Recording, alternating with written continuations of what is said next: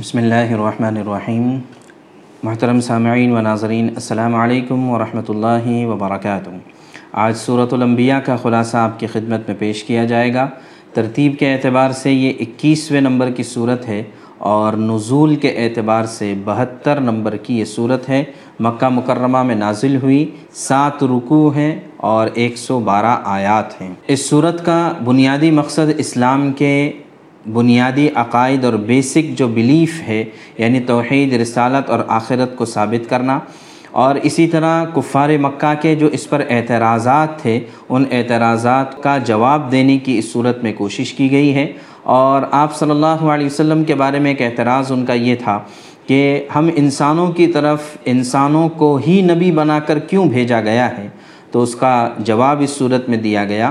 کہ انسانوں کی طرف جو نبی بنا کر بھیجا جاتا ہے، وہ نبی اپنی قوم اور اپنی امت کے لیے ایک رول ماڈل ہوتا ہے اور دین پر کیسے عمل کرنا چاہیے، اس کو وہ پریکٹیکلی اپنی زندگی میں بتا کر جاتا ہے۔ تو لہٰذا دین ہمیشہ پریکٹیکلی عمل کرنے والے لوگوں سے سیکھا جا سکتا ہے۔ تو اس وجہ سے اسی ضمن میں اللہ تبارک تعالیٰ نے پچھلے انبیاء اکرام علیہم الصلاۃ والسلام کے بہت سارے واقعات بھی بیان فرمائے ہیں اور توحید کا بھی بیان ہے اسی وجہ سے اس کو صورت الانبیاء کہا جاتا ہے۔ انبیاء یہ نبی کی جمع ہیں، جس کے معنی غیب کی خبر بتلانے والے یعنی انبیاء اکرام علیہم الصلاۃ والسلام۔ چنانچہ صورت شروع ہوتی ہے، اقترب للناس حسابهم وهم فی غفلت معرضون۔ کہ لوگوں کے لیے ان کے حساب کا وقت قریب آ چکا ہے اور وہ ہیں کہ غفلت کی حالت میں منہ پھیرے ہوئے ہیں یعنی قیامت قریب ہے، لیکن اس کے باوجود لوگ اس کی تیاری کرنے کے بجائے غفلت میں پڑے ہوئے ہیں۔ جب بھی ان کے پاس کوئی نصیحت آتی ہے ان کے رب کی طرف سے، تو وہ جو ہے اس کو سنتے ہی نہیں ہیں اور گویا کہ فضول بات کی طرح سے اس پر توجہ نہیں دیتے ہیں۔ ان کے دل فضولیات میں منہمک ہوتے ہیں اور ظالم یہ آپس میں چپ چپ کے ایک دوسرے سے سرگوشی کرتے ہیں۔ اور یہ کہتے ہیں کہ یہ شخص یعنی محمد صلی اللہ علیہ وسلم، یہ تو تم ہی جیسا ایک انسان تو ہے۔ تو کیا پھر بھی تم سوجتے بوجھتے جادو کی بات کو سنو گے؟ یعنی ایک انسان ہی تو ہے، تو پھر تم کیوں ان کی بات کو قبول کرتے ہو اور ان کی بات کو مانتے ہو؟ یہی نہیں بلکہ وہ لوگ یہ کہتے ہیں کہ یہ جو قرآن ہے، یہ بے جوڑ خوابوں کا مجموعہ ہے۔ یعنی اس میں جو باتیں بتائی جاتی ہیں جنت کی، دوزخ کی، اور اسی طرح پچھلی قوموں کی جو باتیں بتائی جاتی ہے گویا کہ فکشن ہے اور خوابوں کا مجموعہ ہے، بلکہ یہ ایک شاعر ہے۔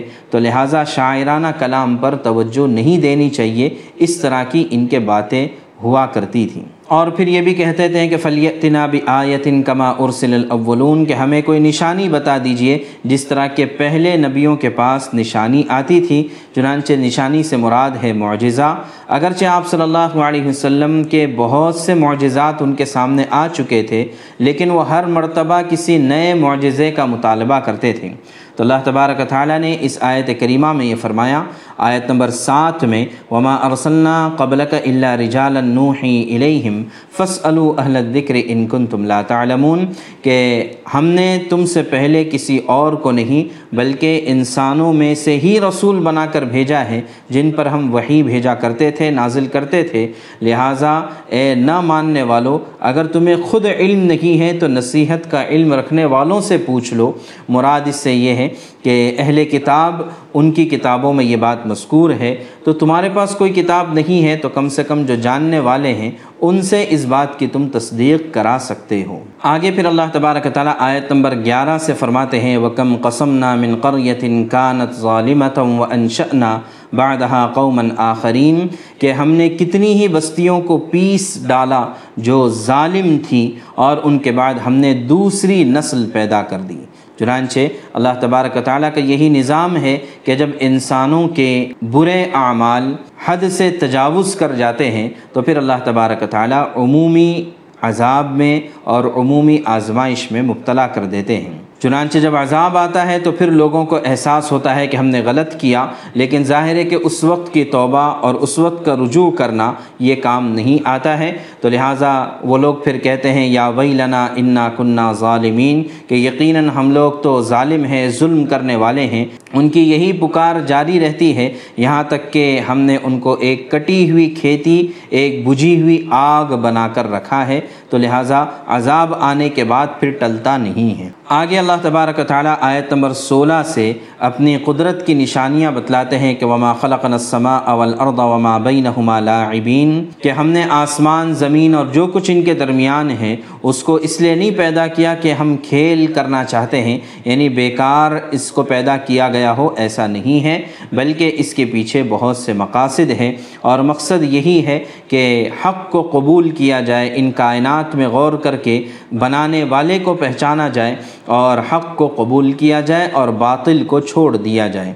اور پھر اللہ تبارک تعالیٰ باطل کے سلسلے میں ارشاد فرماتے ہیں، بل نقذف بالحق علی الباطل فیدمغه فاذا هو زاهق کہ ہم تو حق بات کو باطل پر کھینچ مارتے ہیں، تو اس کا سر توڑ ڈالتے ہیں اور وہ ایک دم ملیا میٹ ہو جاتا ہے۔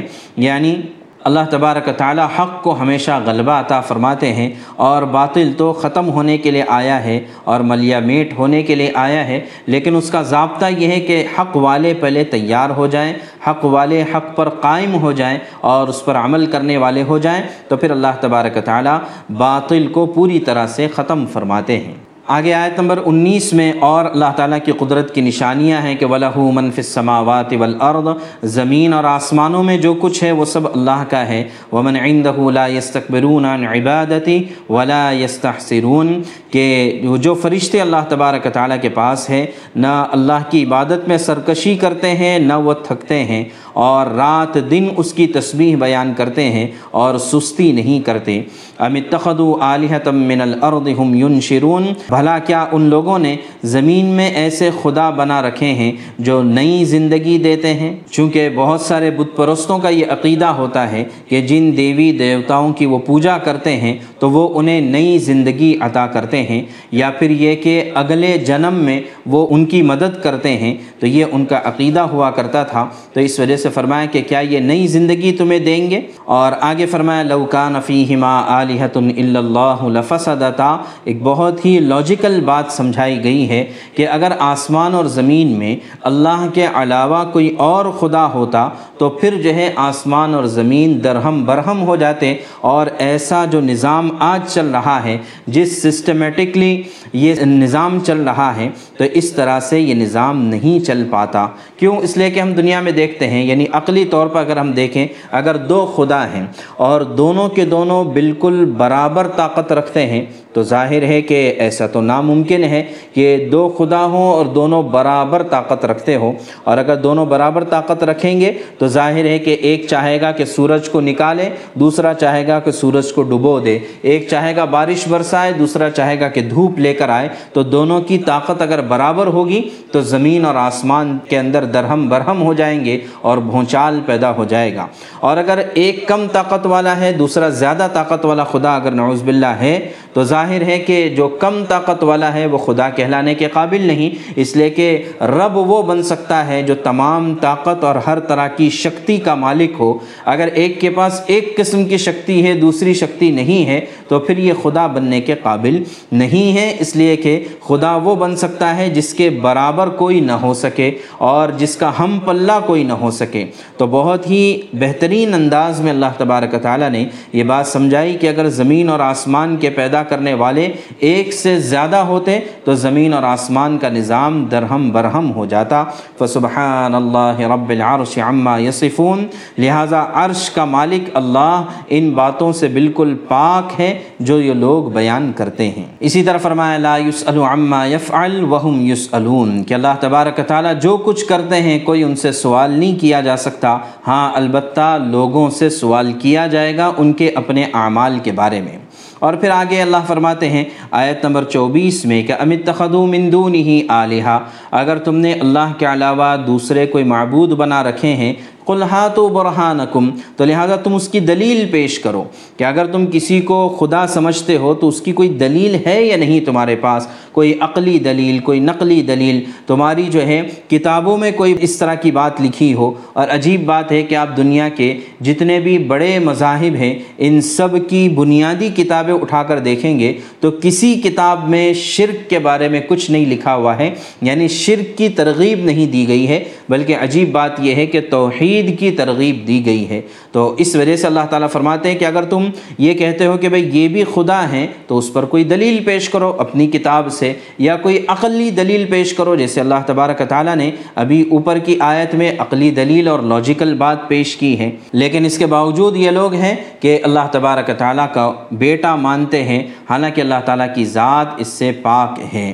اخیر میں پھر اللہ تعالیٰ فرماتے ہیں، آیت نمبر انتیس میں، وَمَن يَقُلْ مِنْهُمْ إِنِّي إِلَاهٌ مِّن دُونِهِ فَذَلِكَ نَجْزِيهِ جَهَنَّمْ کہ اگر ان میں سے کوئی بالفرض یہ کہے کہ اللہ کے علاوہ بھی معبود ہیں، تو اس کو ہم جہنم کی سزا دیں گے۔ ایسے ظالموں کو ہم ایسی ہی سزا دیتے ہیں۔ تو لہٰذا اللہ کے ساتھ کسی کو شریک ٹھہرانا یہ ظلم ہے۔ آیت نمبر تیس سے پھر اللہ تبارک تعالیٰ اور زیادہ اپنی قدرت کی نشانیوں کو بیان فرماتے ہیں کہ اولم یر الدین کفروا ان السماوات والارض كانتا رتقا ففتقناهما۔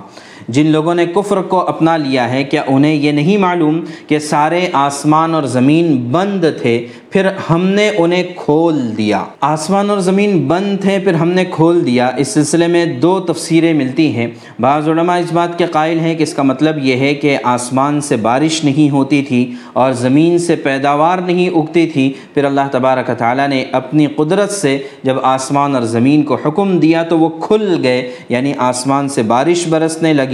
اور زمین سے اناج اور غلہ اگنے لگا۔ اور دیگر بعض مفسرین، خاص طور سے معاصر مفسرین، اس کی ایک تفسیر یہ بیان کرتے ہیں کہ آسمان اور زمین یہ سب ایک ساتھ جڑے ہوئے تھے یعنی ساری کائنات ایک ساتھ جڑی ہوئی تھی، ففتقناہما۔ اور پھر ہم نے انہیں کھول دیا۔ تو کھولنے سے مراد یہ ہے کہ آسمان کو الگ کر دیا، زمین کو الگ کر دیا اور ستارے اور سیارے یہ سب الگ کر دیے۔ یہ ایک ساتھ جو جمے ہوئے تھے، ان کو کھول دیا۔ مراد ہے تو اسی سے بعض علماء نے اس بات کا نتیجہ نکالا ہے کہ بگ بینگ کی جو تھیوری ہے سائنس کی، اس کا اشارہ قرآن کریم کی اس آیت سے ملتا ہے۔ اس لیے کہ اس تھیوری کا بھی خلاصہ یہی ہے کہ سب کے سب ایک گویا کہ گیس کا مجموعہ تھا اور پھر اس کے بعد ایک بہت بڑا دھماکہ ہوا اور اس دھماکے کے ذریعے سے سورج ایک طرف نکل گیا، چاند ایک طرف نکل گیا اور زمین اور ستارے اور سیارے اور یہ پورا نظام شمسی اور سولار سسٹم وجود میں میں آیا۔ تو لہٰذا اس آیت کی ایک تفسیر یہ بھی کی گئی ہے۔ اور پھر آگے فرمایا، وجعلنا من الماء كل شيء حي کہ ہم نے پانی سے ہر جاندار چیز کو پیدا کیا ہے۔ چنانچہ آپ دیکھیں گے کہ پانی کے اوپر ہی ہر جاندار کا مدار ہے۔ افلا یؤمنون کیا اب بھی یہ لوگ ایمان نہیں لائیں گے؟ اسی طرح فرمایا، وجعلنا فی الارض رواسی ان تمید بہم کہ ہم نے زمین میں جمے ہوئے پہاڑ پیدا کیے تاکہ وہ انہیں لے کر ہلنے نہ پائے یعنی زمین تھمی رہے۔ وجعلنا فیہا فجاجا سبلا لعلہم یہتدون اور اس میں ہم نے چوڑے چوڑے راستے بنائے تاکہ وہ منزل تک پہنچ سکیں۔ اور اسی طرح فرمایا، وجعلنا السماء سقفا محفوظا اور ہم نے آسمان کو ایک محفوظ چھت بنایا ہے۔ اور یہ لوگ ہیں کہ اس کی نشان نشانیوں سے منہ موڑے ہوئے ہیں۔ اسی طرح فرمایا وہ الذی خلق اللیل والنہار والشمس والقمر، اللہ ہی کی ذات ہے جس نے رات کو بنایا، دن کو پیدا کیا، سورج کو پیدا کیا، چاند کو پیدا کیا۔ کلن فی فلکی یسبحون، ہر ایک اپنے دائرے میں گھوم رہا ہے۔ یہ جو قرآن کریم کی آیت ہے کلن فی فلکی یسبحون، ہر ایک اپنے مدار پر گھوم رہا ہے، یہ تیر رہا ہے۔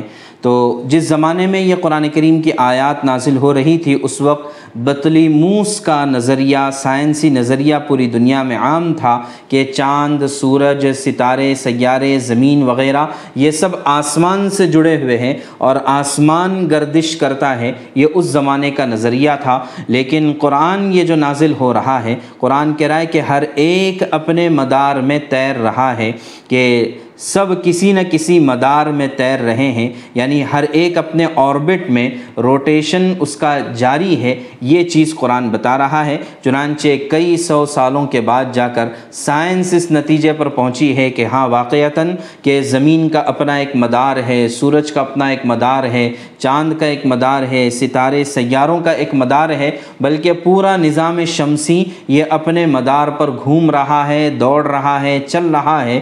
تو ظاہر ہے کہ چودہ سو سال پہلے قرآن وہ بات کہہ رہا ہے کہ چودہ سو سال کے بعد جا کر سائنس اس حقیقت کو تسلیم کرتی ہے۔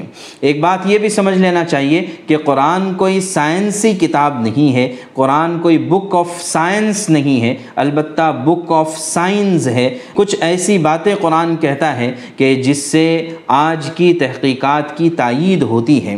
ظاہر ہے کہ سائنسی تحقیقات بدلتی رہتی ہیں، لیکن بعض ایسی وہ تحقیقات تحقیقات ہے کہ جو بالکل اٹل ہے اور فیصل شدہ ہے کہ جس میں تبدیلی کا امکان نہیں ہے، تو ایسی تحقیقات کے سلسلے میں ہم کہہ سکتے ہیں کہ یہ تحقیقات قرآن کی تائید کرتی ہیں۔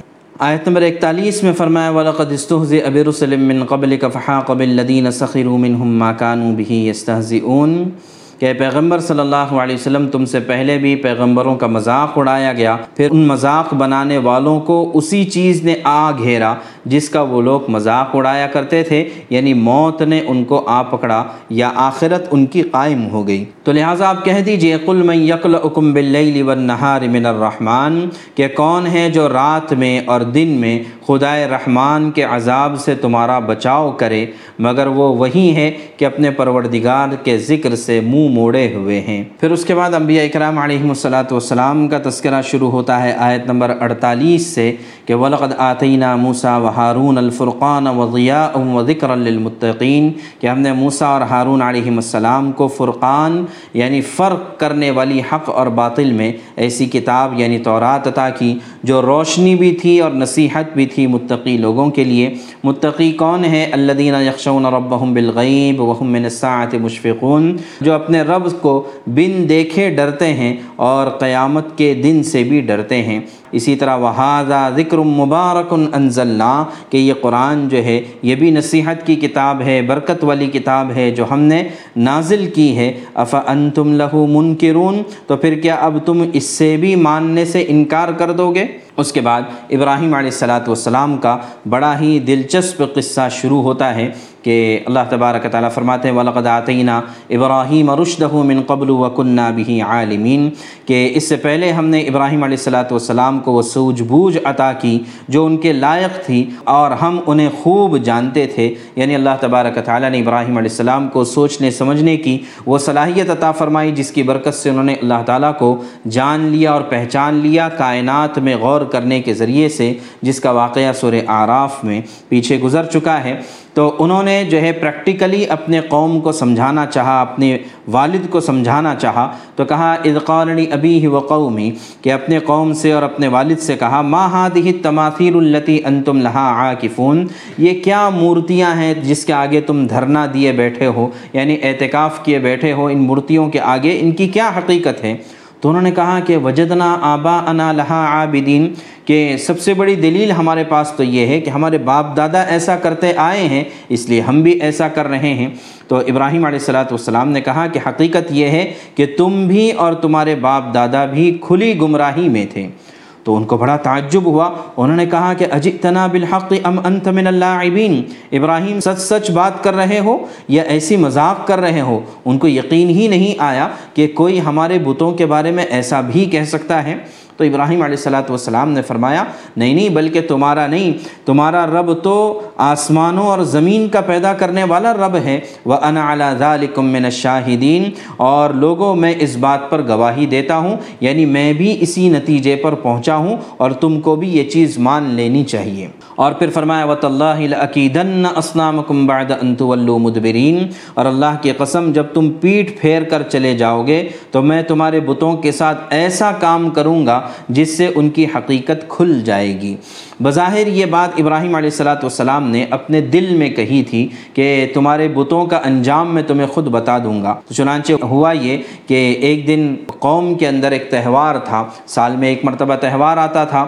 تو ساری قوم زیب و زینت اختیار کر کے اچھے کپڑے پہن کر بستی کے باہر چلی جایا کرتی تھی اور وہاں پر ساری موج اور مستیاں ہوتی تھیں تو ابراہیم علیہ السلاۃ والسلام سے بھی کہا گیا کہ چلو آج تہوار کا دن ہے۔ ابراہیم علیہ السلام نے اپنے آپ کے بارے میں کہا کہ میں بیمار ہوں، میں نہیں آ سکتا۔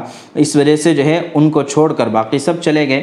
ابراہیم علیہ السلاۃ والسلام موقع کی تلاش میں تھے، چنانچہ بت خانے میں چلے گئے۔ اور وہاں جا کر دیکھا کہ ان کے آگے چڑھاوے رکھے ہوئے ہیں، کھانے پینے کے سامان رکھے ہوئے ہیں، لیکن ان میں سے کوئی کھانے تیار نہیں ہیں تو پھر ابراہیم علیہ السلام نے ان سے بات چیت کرنی چاہی، تو کوئی بات کا جواب دینے تیار نہیں ہے۔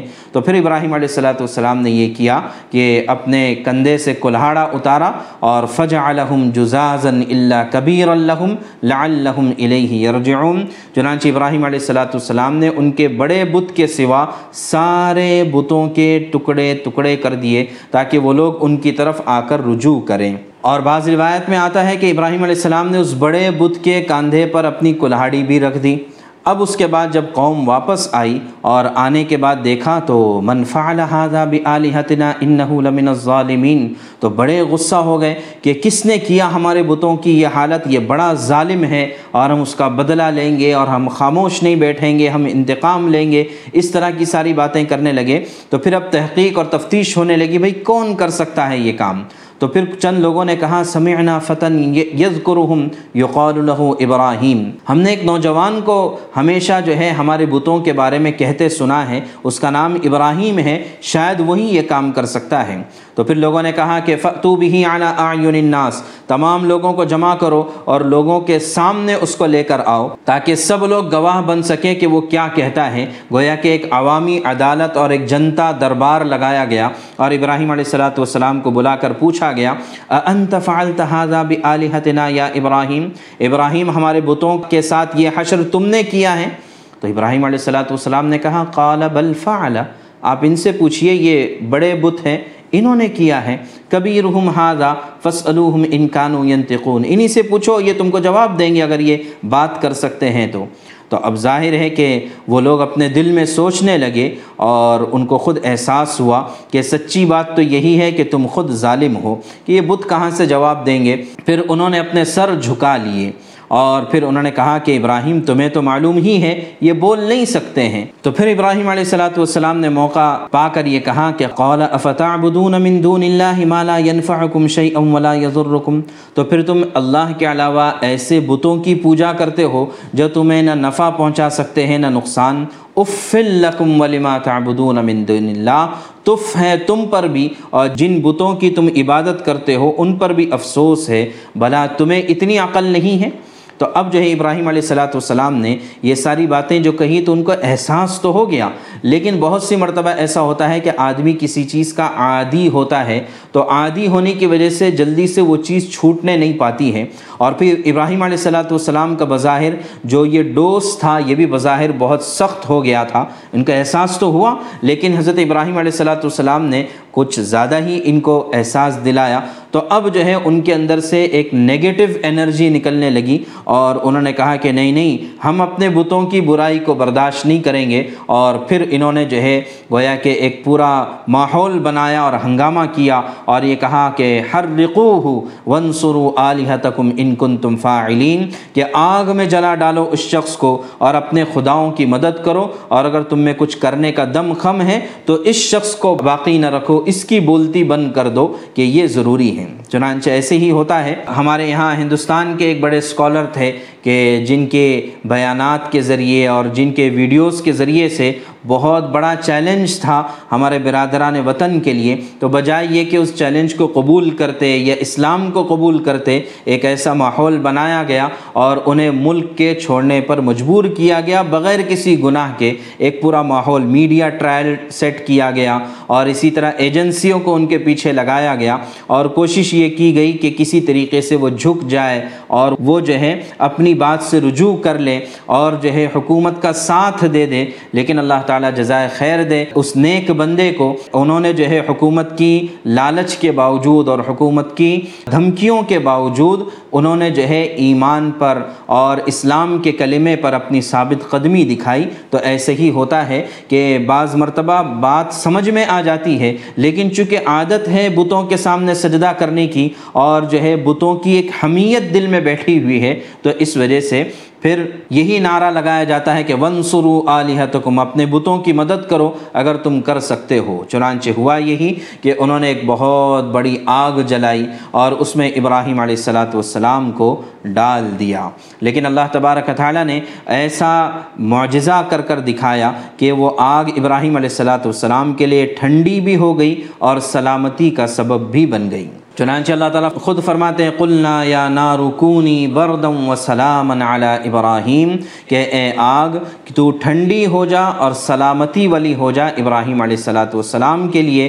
چنانچہ ایسا ہی ہوا کہ وہ ارادو بھی قیدن فج اللہ الاخسرین کہ ان لوگوں نے ابراہیم علیہ السلاۃ والسلام کے لیے برائی کا منصوبہ بنایا تھا، مگر نتیجہ یہ ہوا کہ ہم نے انہی کو انہی کی برائی کو پوری طرح سے ناکام کر دیا۔ پھر اس کے بعد جب آگ بجھ گئی اور ختم ہو گئی۔ ابراہیم علیہ السلاۃ والسلام صحیح سلامت وہاں سے نکلے اور اپنی قوم کو اور اپنے وطن کو چھوڑ کر نکل گئے۔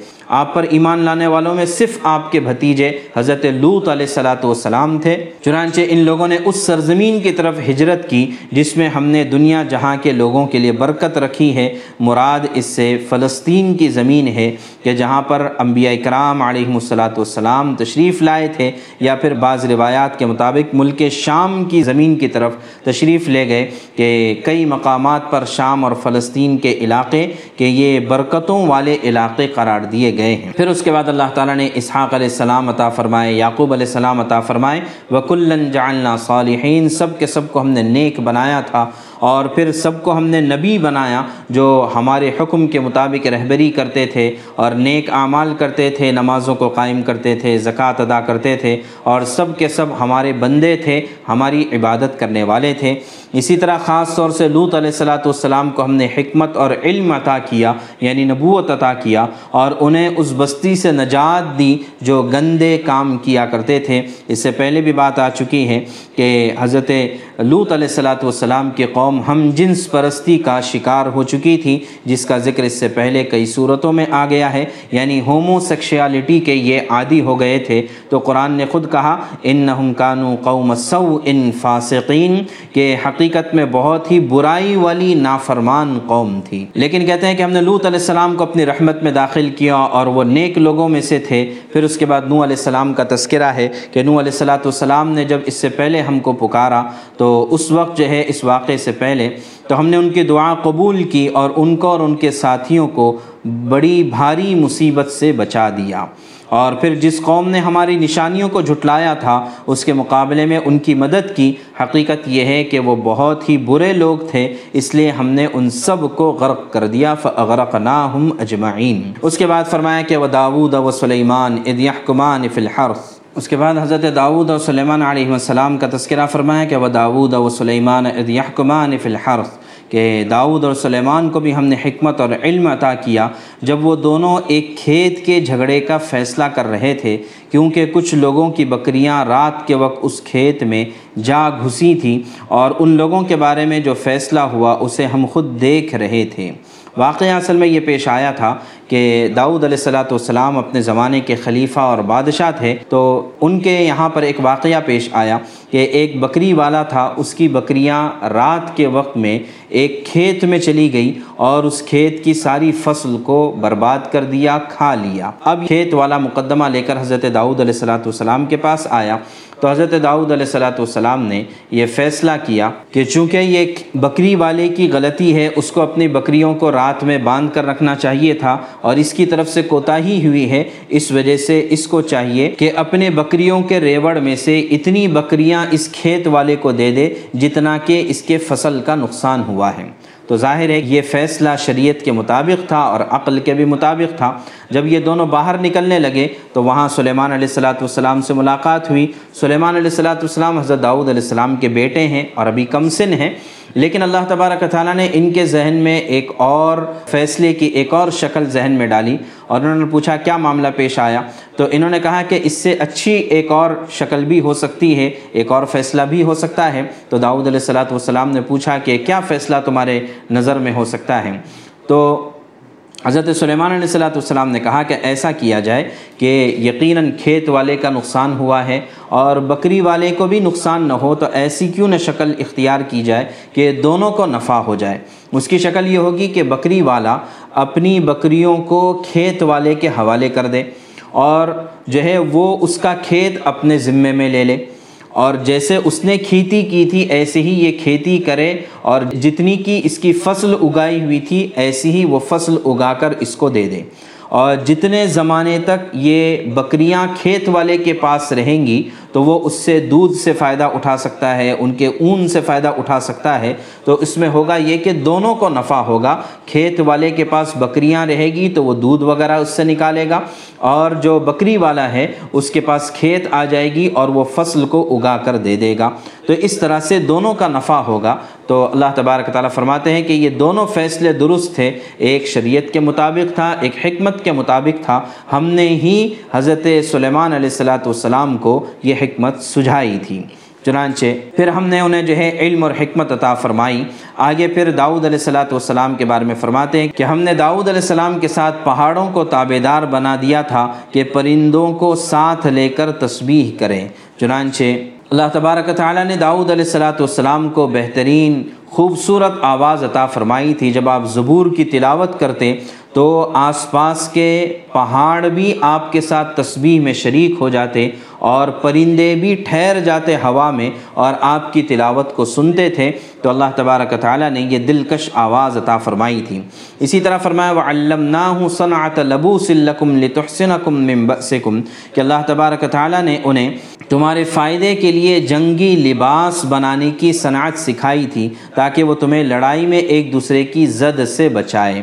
چنانچہ داؤد علیہ السلاۃ والسلام کے ہاتھ میں اللہ نے لوہا نرم کر دیا تھا۔ عام طور پر ہوتا یہ ہے کہ لوہے کو بھٹی میں ڈالا جاتا ہے، اسے گرم کیا جاتا ہے، پھر اس کے بعد اس کی مولڈنگ ہوتی ہے۔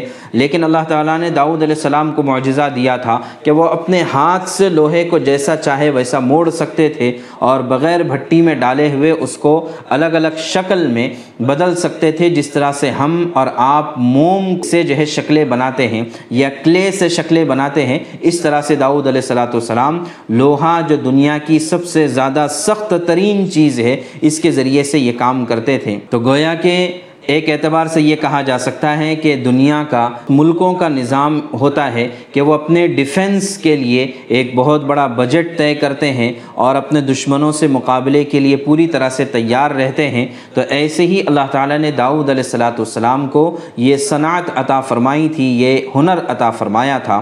اسی کے ضمن میں علماء اکرام یہ کہتے ہیں کہ مسلمانوں کو خاص طور سے وہ تمام صنعتیں سیکھ لینی چاہیے کہ جس میں کہ لوگوں کا نفع ہو اور لوگوں کا فائدہ ہو۔ تو لہٰذا اس کو محض ایک دنیاوی کام سمجھ کر چھوڑ نہیں دینا چاہیے، بلکہ یہ وہ کام ہے جو داؤد علیہ السلاۃ والسلام جیسے نبی بھی کیا کرتے تھے۔ پھر اس کے بعد سلیمان علیہ السلام کا تذکرہ ہے کہ سلیمان علیہ السلاۃ والسلام کو اللہ تعالیٰ نے ایسی بادشاہت عطا فرمائی تھی کہ ہواؤں پر بھی ان کا اختیار ہوتا تھا کہ ولی سلیمان الریح عاصفتاً تجریب امرحی الارض التی بارکنا فیہا، کہ ہم نے تیز چلتی ہوئی ہوا کو سلیمان علیہ السلام کے تابع کر دیا تھا، جو ان کے حکم سے اس سرزمین کی طرف چلتی تھی جس میں ہم نے برکتیں رکھی ہے یعنی فلسطین کی طرف، جب چاہے وہ آ سکتے تھے اور اور جو ہے ان کا تخت ایک صبح صبح کے وقت میں ایک مہینے کا سفر کرتا تھا اور شام کے وقت میں ایک مہینے کا سفر کرتا تھا۔ گویا کہ اللہ تعالیٰ نے سلیمان علیہ السلاۃ السلام کو ہوا پر کنٹرول عطا فرمایا تھا۔ چنانچہ یہ بھی ایک ایسی چیز ہے کہ آج تک ہماری سائنس اور ٹیکنالوجی یہاں تک نہیں پہنچ پائی ہے۔ کہ ہم نے ہوائی جہاز تو اڑا دیے، لیکن ہم نے گویا کہ لوہے کو تو مسخر کر دیا ہے، لیکن ہوا ابھی تک ہمارے تابع میں نہیں ہوئی، جو اللہ تبارک تعالیٰ نے سلیمان علیہ السلاۃ والسلام کے تابع کر رکھا تھا۔ تو گویا کہ اگر ایجادات کے اعتبار سے یا کریٹیوٹی کے اعتبار سے دیکھا جائے، تو ابھی تک ہماری سائنس اس مقام تک نہیں پہنچی ہے، جس مقام تک اللہ تعالیٰ نے سلیمان علیہ السلاۃ والسلام کو پہنچایا تھا۔ اور یہ ایک نقطہ ہے جس پر ریسرچ کیا جا سکتا ہے۔ اور ہوا کو اپنے تابع کرنے کی اور مسخر کرنے کی کوشش کی جا سکتی ہے۔ اسی طرح سلیمان علیہ السلاۃ والسلام کے لیے اللہ تبارک تعالیٰ نے ایسے جنات بھی مقرر کر رکھے تھے جو ہم نے ان کے تابع کر دیے تھے، جو ان کے خاطر پانی میں غوطے لگایا کرتے تھے، چنانچہ سلیمان علیہ السلاۃ والسلام جو کام ان کو بولتے تھے، وہ سارے کے سارے کام کیا کرتے تھے۔ وہ کنہ لہم حافظین اور اس کے سوا بھی اور بہت سے کام ہوتے تھے۔ اور ان سب کی دیکھ بھال کرنے والے ہم تھے یعنی اللہ کی نگرانی میں یہ سارے کام ہوا کرتے تھے۔ آگے آیت نمبر تراسی میں اللہ تبارک تعالیٰ ایوب علیہ السلاۃ والسلام کا ذکر فرماتے ہیں کہ ایوب علیہ السلام کو دیکھو کہ جب انہوں نے اپنے پروردگار کو پکارا کہ مجھے یہ تکلیف لگ گئی ہے اور تو سارے رحم کرنے والوں سے بڑھ کر رحم کرنے والا ہے کہ انی مسنی الضر و انت ارحم الراحمین۔ تو ایوب علیہ السلاۃ والسلام بیمار ہو گئے تھے اور انہیں ایک ایسی بیماری لاحق ہو گئی جس کی وجہ سے ان کے گھر والے اور ان کے خاندان والے، یہاں تک کہ بستی والے بھی ان سے دور ہو گئے تھے۔ اور وہ بیماری کیا تھی اور کیسی تھی، اس سلسلے میں قرآن نے کوئی وضاحت یا تفصیل نہیں بیان کی ہے۔ اور عام طور سے اس سلسلے میں جو روایات نقل کی جاتی ہے، وہ غیر مستند روایات ہے تو لہٰذا بس اتنا ہے کہ ایوب علیہ السلاۃ والسلام کو کوئی بیماری ہوئی تھی، جس کی وجہ سے لوگ ان سے دور ہو گئے تھے۔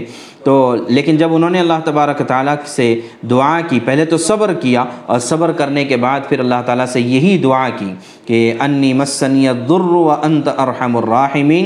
تو اللہ تعالیٰ فرماتے ہیں فستجبنا لہو، کہ ہم نے ان کی دعا قبول کی اور پھر ان کی بیماری کو ہم نے دور کر دیا۔ وہ آتینہ ہو اور پھر جو ہے ان کے گھر والے بھی ان کے قریب آ گئے۔ اور پھر اللہ نے اپنی طرف سے ان کو رحمت بھی عطا فرمائی۔ اور یہ کہ پہلے جتنے ان کے پوتے پوتیاں تھیں ان سے دگنی تعداد اللہ تعالیٰ نے بیماری کے بعد بھی ان کو اولاد اور پوتے پوتیوں سے نوازا تو لہٰذا یہ سب کے سب جو ہے ایک یادگار ہے اور ایک سبق ہے۔ اسی طرح فرمایا کہ وہ اسماعیل و ادریس و ذل کفل کل من الصابرین کہ اسماعیل اور ادریس اور ذوالکفل کو دیکھو، یہ سب صبر کرنے والوں میں سے تھے۔ اسماعیل علیہ السلام ادریس علیہ السلام کا تذکرہ اس سے پہلے بھی آیا ہے۔ البتہ یہاں پر جو ذلکفل یا ذوالکفل کا نام آیا ہے، اس سلسلے میں قرآن میں صرف ایک ہی مرتبہ یہ نام آیا ہے۔ یہ کون شخصیت تھی؟ اس سلسلے میں بڑا اختلاف ہے۔ بعض علماء کی رائے یہ ہے کہ یہ نبیوں میں سے تھے، اس لیے کہ نبیوں کے ساتھ ان کا ذکر آ رہا ہے اور آگے بھی ہے کہ وہ ادخلناہم فی رحمتنا انہم من الصالحین کہ ہم نے ان کو اپنی رحمت خاصہ میں داخل کر دیا تھا اور یقیناً ان کا شمار نیک لوگوں میں ہوتا تھا۔ تو اس اعتبار سے تو بظاہر یہ نبی تھے، لیکن بہت سے علماء کی رائے یہ ہے کہ یہ نبی نہیں تھے۔ بلکہ یہ حضرت یسع علیہ السلام کے خلیفہ تھے، ان کے نائب تھے اور لیکن اونچے درجے کے اللہ کے ولیوں میں سے تھے۔ اب ان کی تاریخ اور ان کی حقیقت سے ہم واقف نہیں ہیں اور نہ ہی قرآن نے اس کی تفصیل بیان کی ہے۔ البتہ ایک علماء میں سے ایک بڑے عالم گزرے ہیں، مولانا مناظر احسن گیلانی۔ ان کی تحقیق یہ تھی کہ یہ ذوالکفل کہیں نہ کہیں بدل کر اور بعد میں چل کر اس لیے کہ نام جو ہے جب بہت زیادہ استعمال ہوتے ہیں تو بدل جاتے ہیں۔ جیسے ابراہیم سے ابراہم ہو گیا ہے۔ انگریزی میں اس طرح سے کہتے ہیں، تو ذوالکفل جو ہے، یہ حقیقت میں یہ کہیں نہ کہیں بدل کر کپل سے یہ مشابہت ہے۔ اور کپل کا نام جو استعمال کیا جاتا ہے، وہ جو ہے بودھ مذہب کے بانی یا ان کے بڑے جو ہیں، ان کے لیے استعمال کیا جاتا ہے۔ جن کی نیکی اور شانتی کے درس جو ہے پورے ہندوستان بھر میں معروف اور مشہور۔ اور بلکہ آج تو ان کی تعداد کم ہو گئی، لیکن کسی زمانے میں یعنی جاپان چائنا اور اسی طرح یہ تمام ملکوں سے لے کر افغانستان تک کے بدھزم کا گویا کہ شہرہ تھا اور ہر جگہ پر ان کے ویہار قائم تھے یعنی ان کی عبادت گاہیں قائم تھیں بلکہ ہمارا صوبہ بہار بھی اصل میں وہار ہے، اس لیے کہ وہاں پر وہ نالندہ اور اسی طرح دیگر جو ہے وہ مقامات آج تک موجود ہے کہ جو بدھزم کی تاریخ کو بتاتے ہیں۔ تو اس اعتبار سے اگر دیکھا جائے اور ان کی تحقیق کو تسلیم کیا جائے تو ذوالکفل اگر کپل ہے تو پھر اس کا مطلب یہ ہے کہ کہیں نہ کہیں دنیا کے بڑے مذاہب میں جیسے بدھزم کا شمار ہوتا ہے تو قرآن نے بھی اس کی طرف اشارہ کیا ہے اور یہ بھی ممکن ہے کہ وہ نبیوں میں سے ہو بعد میں چل کر اس لیے کہ بدھزم کی ساری تحریک بھی جو اٹھی تھی وہ بت پرستی کے خلاف اٹھی تھی۔ تو لہٰذا ان کی وہ تحریک بت پرستی کے خلاف ہونے کی وجہ سے اللہ نے ان کو نبوت سے نوازا ہو، بعد میں چل کر ان کی تاریخ مسخ ہو گئی یا ان کی تعلیمات کو بدل دیا گیا ہو۔ ایسا ممکن ہے جیسے کہ خود حضرت موسیٰ اور حضرت عیسیٰ علیہ السلام، جن کی تفصیلی تاریخ ہمارے پاس موجود ہے، واقعات موجود ہے لیکن اس کے باوجود ان کی تعلیمات میں تبدیلیاں ہوئی ہے تو ایسا ان کے ساتھ بھی ہو سکتا ہے۔ پھر اس کے بعد آیت نمبر ستاسی میں حضرت یونس علیہ السلاۃ والسلام کا ذکر فرمایا کہ وہ ضنون اظہب مغاضبہ ضنون ضنون کے معنی آتے مچھلی والے، نون کے معنی آتے مچھلی کے۔ تو مچھلی والے پیغمبر کو دیکھو یعنی یونس علیہ السلام کو دیکھو جب وہ خفا ہو کر چل کھڑے ہوئے، اپنے قوم سے ناراض ہو کر نکل گئے، اور یہ سمجھے تھے کہ ہم ان کی کوئی پکڑ نہیں کریں گے۔ اس لیے کہ اللہ تبارک تعالیٰ نے ابھی حکم نہیں دیا تھا قوم کے پاس سے نکلنے کا، لیکن قوم نے اتنا ستایا اتنا ستایا کہ یہ برگشتہ ہو کر، ناراض ہو کر وہاں سے نکل گئے، اور پھر ایک کشتی میں سوار ہوئے، اور وہ کشتی طوفان میں اٹک گئی۔ تو پھر جو ہے، اس وقت وہاں کے جاننے والوں نے کہا کہ یقیناً کوئی ایسا بھاگا ہوا غلام ہمارے کشتی میں ہے کہ جس کی وجہ سے ہم اس آفت میں اور مصیبت میں آئے ہیں۔ چنانچہ یونس علیہ السلاۃ والسلام نے کہا کہ ہاں میں ہی ہوں اور ان کا احساس ہو گیا۔ اور دوسری طرف اس سے پہلے سورہ یونس میں بات آ چکی ہے کہ جیسے یونس علیہ السلام اپنی قوم سے باہر نکل گئے، ناراض ہو کر تو قوم کو احساس ہوا۔ تو عذاب کے آنے سے پہلے ان کو احساس ہو گیا۔ تو اس وجہ سے قوم نے بھی توبہ کر لی۔ تو پھر اللہ تبارک تعالیٰ نے یونس علیہ السلاۃ والسلام کے لیے ایسے حالات بنائے کہ وہ سمندر میں کودنے پر مجبور ہو گئے۔ چنانچہ یہ کشتی سے انہوں نے چھلانگ لگائی سمندر میں اور سمندر میں چھلانگ لگاتے ہی اللہ تعالیٰ نے ایک بڑی مچھلی کو حکم دیا کہ وہ یونس علیہ السلاۃ والسلام کو اپنے پیٹ میں نگل لے، چنانچہ ایسے ہی ہوا اور چالیس دن تک وہ مچھلی کے پیٹ میں رہے اور بعض روایتوں کے مطابق تین دن تک صرف مچھلی کے پیٹ میں رہے، چنانچہ انہوں نے مچھلی کے پیٹ میں جو اندھیریاں تھیں اس لیے کہ سمندر کی اندھیری اور پھر مچھلی کے پیٹ کی اندھیری، یہ تمام اندھیریاں وہاں پر جمع تھی فنادا فی الظلمات۔ چنانچہ ان اندھیریوں میں انہوں نے اللہ تعالیٰ سے دعا کی،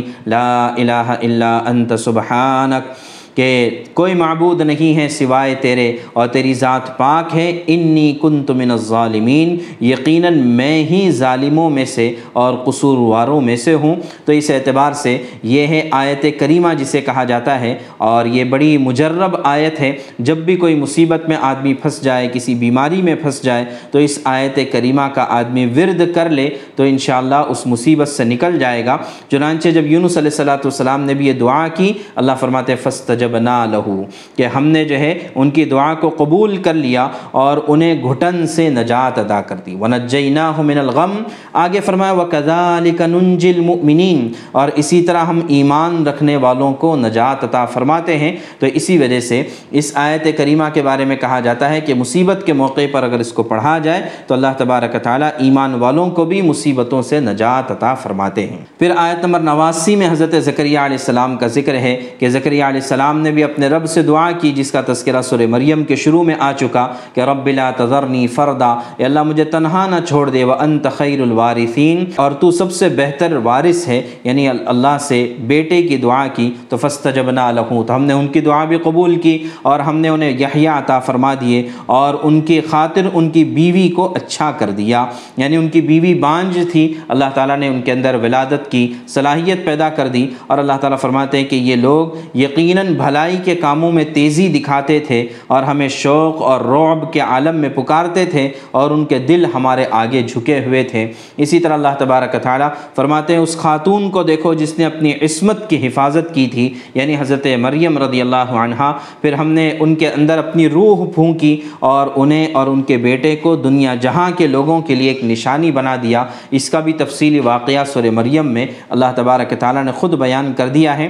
آگے اللہ تعالیٰ فرماتے ہیں ان نہادی امتکم امتم واحدہ و ان ربکم فعبدون کے لوگوں یقین رکھو کہ یہ دین جس کی یہ تمام انبیاء دعوت دیتے تھے، تمام انبیاء کی دعوت کا خلاصہ ایک ہی تھا، تو یہ تمہارا ہی دین ہے جو ایک ہی دین ہے، اور میں تمہارا پروردگار ہوں، لہٰذا تم میری ہی عبادت کرو۔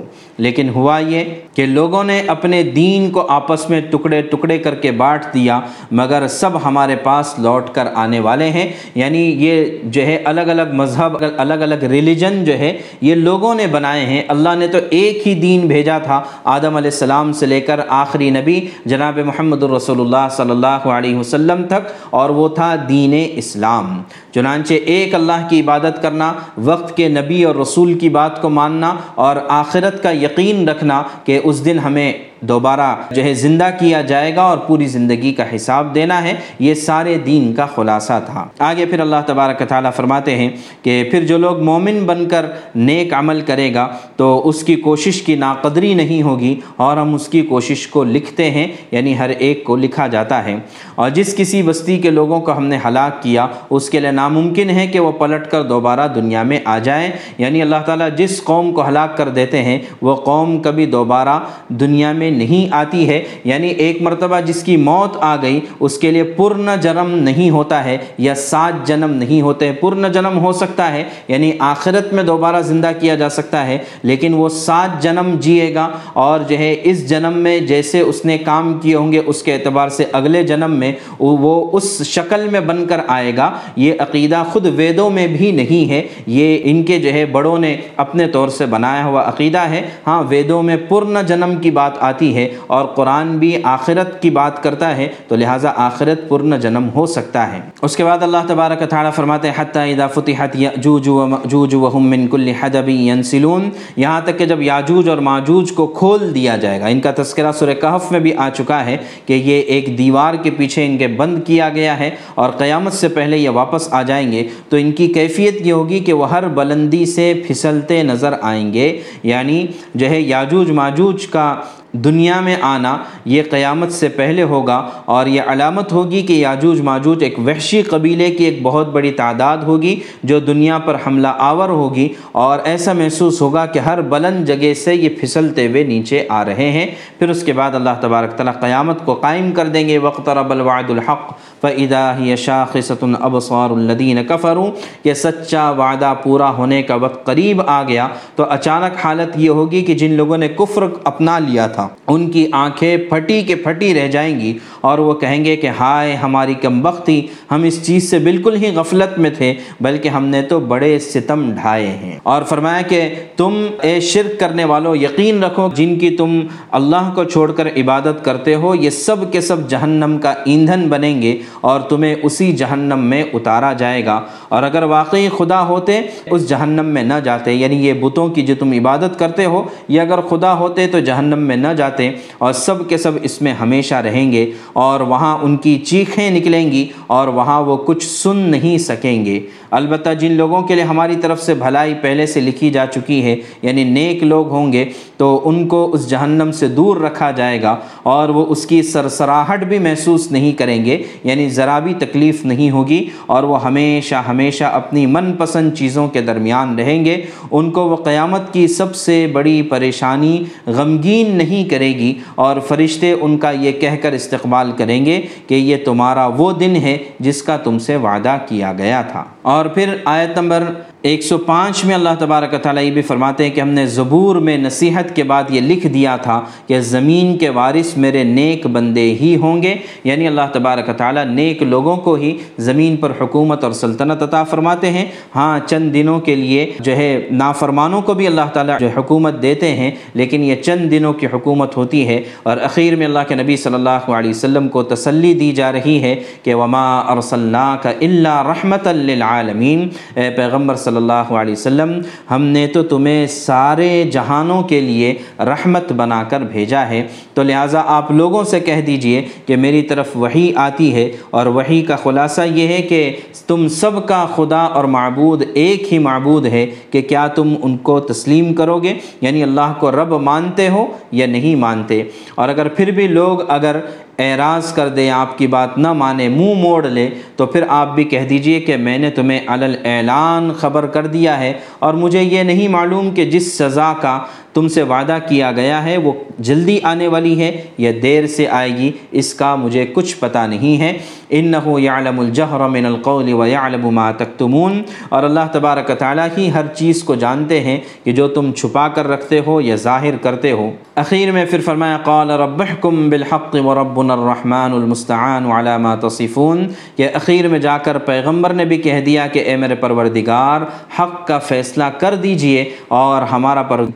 پروردگار بڑی رحمت والا ہے اور جو باتیں تم بناتے ہو ان کے مقابلے میں، اسی کی مدد، ان کے مقابلے میں اسی کی مدد درکار ہے۔ چنانچہ اس ساری صورت کا خلاصہ یہ نکلا کہ اللہ تبارک تعالیٰ نے انبیاء اکرام علیہ الصلاۃ والسلام کے واقعات کے ذریعے سے بتایا کہ تمام چیزوں کے کرنے والی ذات اللہ تعالیٰ کی ہے۔ اللہ جو چاہتے ہیں وہ ہوتا ہے اور تمام انبیاء اکرام علیہ الصلاۃ والسلام کی دعوات کا اور ان کے پیغامات کا خلاصہ بھی یہی تھا۔ اور اگر دنیا میں آدمی اگر کسی مصیبت سے دو چار ہوتا ہے، جیسے ایوب علیہ السلام اور یونس علیہ السلام اور ذکریہ علیہ السلام، تو ان سب کو اللہ کی طرف رجوع کرنا چاہیے۔ اللہ ہی ان مسائل کو اور ان مصیبتوں کو ہٹانے والے ہیں، ختم کرنے والے ہیں۔ اور اللہ نے جو کچھ ہمیں انعامات کے طور پر دیا ہے، جیسے داؤد علیہ السلام کو دیا، سلیمان علیہ السلام کو دیا نو علیہ السلام کو نجات عطا فرمائی، وغیرہ وغیرہ۔ تو یہ تمام انعامات اللہ کی طرف سے ہوتے ہیں۔ تو آدمی کو چاہیے کہ اللہ نے ہم کو جو کچھ بھی صلاحیتیں دی جان دی ہے، مال دیا ہے، صلاحیتیں دی ہے اوقات دیے ہیں، ان کا ہم صحیح استعمال کریں۔ اور ان کا رخ ہم دین کی طرف پھیر دیں کہ اللہ کے لیے ہم اس کا استعمال کرنے والے بن جائیں۔ اور اسی کے ساتھ ساتھ ایک بات یہ بھی کہ اس صورت میں ابراہیم علیہ السلاۃ والسلام کا تذکرہ آیا کہ انہوں نے جا کر بتوں کو توڑ دیا تھا اور پریکٹیکلی اپنے قوم کو سمجھانے کی کوشش کی۔ تو اس سلسلے میں بھی ایک بات اور سمجھ لینا چاہیے کہ ابراہیم علیہ السلاۃ والسلام کی وہ اپنی قوم تھی اور اس قوم میں لوگ ان کو جانتے تھے، ان کو مانتے تھے ان کی عقل مندی ان کی فراست سب کو پتہ تھی، تو لہٰذا اپنی قوم کو سمجھانے کے لیے انہوں نے یہ کام کیا تھا۔ کہیں اس کا یہ مطلب نہ نکالا جائے کہ ہم جو ہے کل کو کلاڑا لے کر کسی بت خانے میں چلے جائیں اور وہاں پر جا کر وہ سارے کام کریں اور کہیں کہ ہم تو ابراہیم علیہ السلاۃ والسلام کی سنت ادا کرنے والے ہیں۔ ایسا نہیں ہے، بلکہ ابراہیم علیہ السلام نے پہلے انہیں دعوت دی اور دعوت دے دے کر اچھی طرح سے سمجھایا اور سمجھانے کے بعد اپنی قوم کو پریکٹیکلی بتانے کے لیے وہ عمل کیا تھا۔ تو لہٰذا جب تک کہ سامنے والوں کو ہم مانوس نہ کر دے اس وقت تک اس طرح کی کوئی حرکت نہیں کرنا چاہیے۔ اللہ تبارک تعالی ہمیں صحیح معنوں میں انبیاء اکرام علیہ الصلاۃ والسلام کی دعوت کو سمجھنے کی توفیق عطا فرمائے اور اس کے مطابق ہمیں جو ہے اپنے برادران وطن کو دعوت دینے کی توفیق عطا فرمائے۔ و آخر دعوانا ان الحمد للہ رب العالمین۔